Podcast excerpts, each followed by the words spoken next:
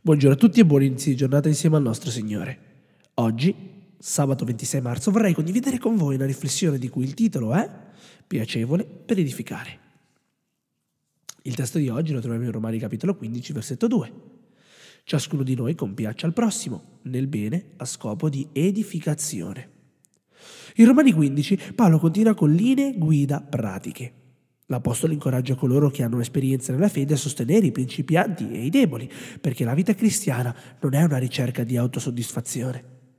È necessario pensare agli altri, consigliare, guidare con il precetto e l'esempio a vivere in obbedienza a Dio. Paolo si mostra come un uomo che pianifica, ma sottomette i suoi piani alla volontà divina. La pianificazione è umana, ma la realizzazione viene dal Signore. La volontà di Dio si manifesta chiaramente nella scrittura. Quindi più leggiamo e più capiamo e meglio conosciamo la volontà di Dio per noi. La pace piena è solo il risultato della presenza di Dio nella vita. Compiacere significa stabilire una relazione positiva e pacifica che fa stare bene l'altro, ma non è piacere per il gusto di piacere in sé.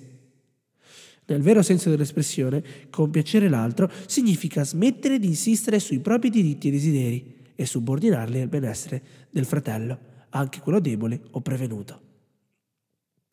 Questo atteggiamento ha uno scopo o un'intenzione. È per l'edificazione, cioè per beneficiare spiritualmente e per aiutarlo nella sua crescita e maturità cristiana. Naturalmente, Paolo non intende dire che per piacere i principi e la verità devono essere abbassati.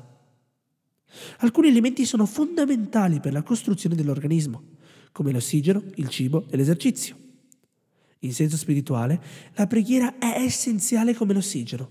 Perché? La preghiera è il respiro dell'anima. È il segreto del potere spirituale. Inoltre, abbiamo bisogno di essere nutriti adeguatamente ogni giorno. Da ogni dieta equilibrata otteniamo i nutrienti che sostengono una vita sana. Allo stesso modo, un buon cibo spirituale quotidiano è indispensabile. Lo studio della Bibbia della scuola del sabato, le devozioni mattutine e i libri dello spirito di profezia sono il cibo quotidiano di cui abbiamo bisogno. Se non esercitiamo il corpo, ci atrofizziamo. Allo stesso modo, se non facciamo esercizio missionario, perderemo il vigore spirituale. Abbiamo bisogno di maturare e crescere, di uscire dall'egoismo del bambino che vuole tutto per sé e di vivere nella fedeltà, nel servizio a Dio e al prossimo. Pregare sempre, studiare la parola quotidianamente e praticare l'esercizio missionario che salva gli altri e salva noi stessi. Amen.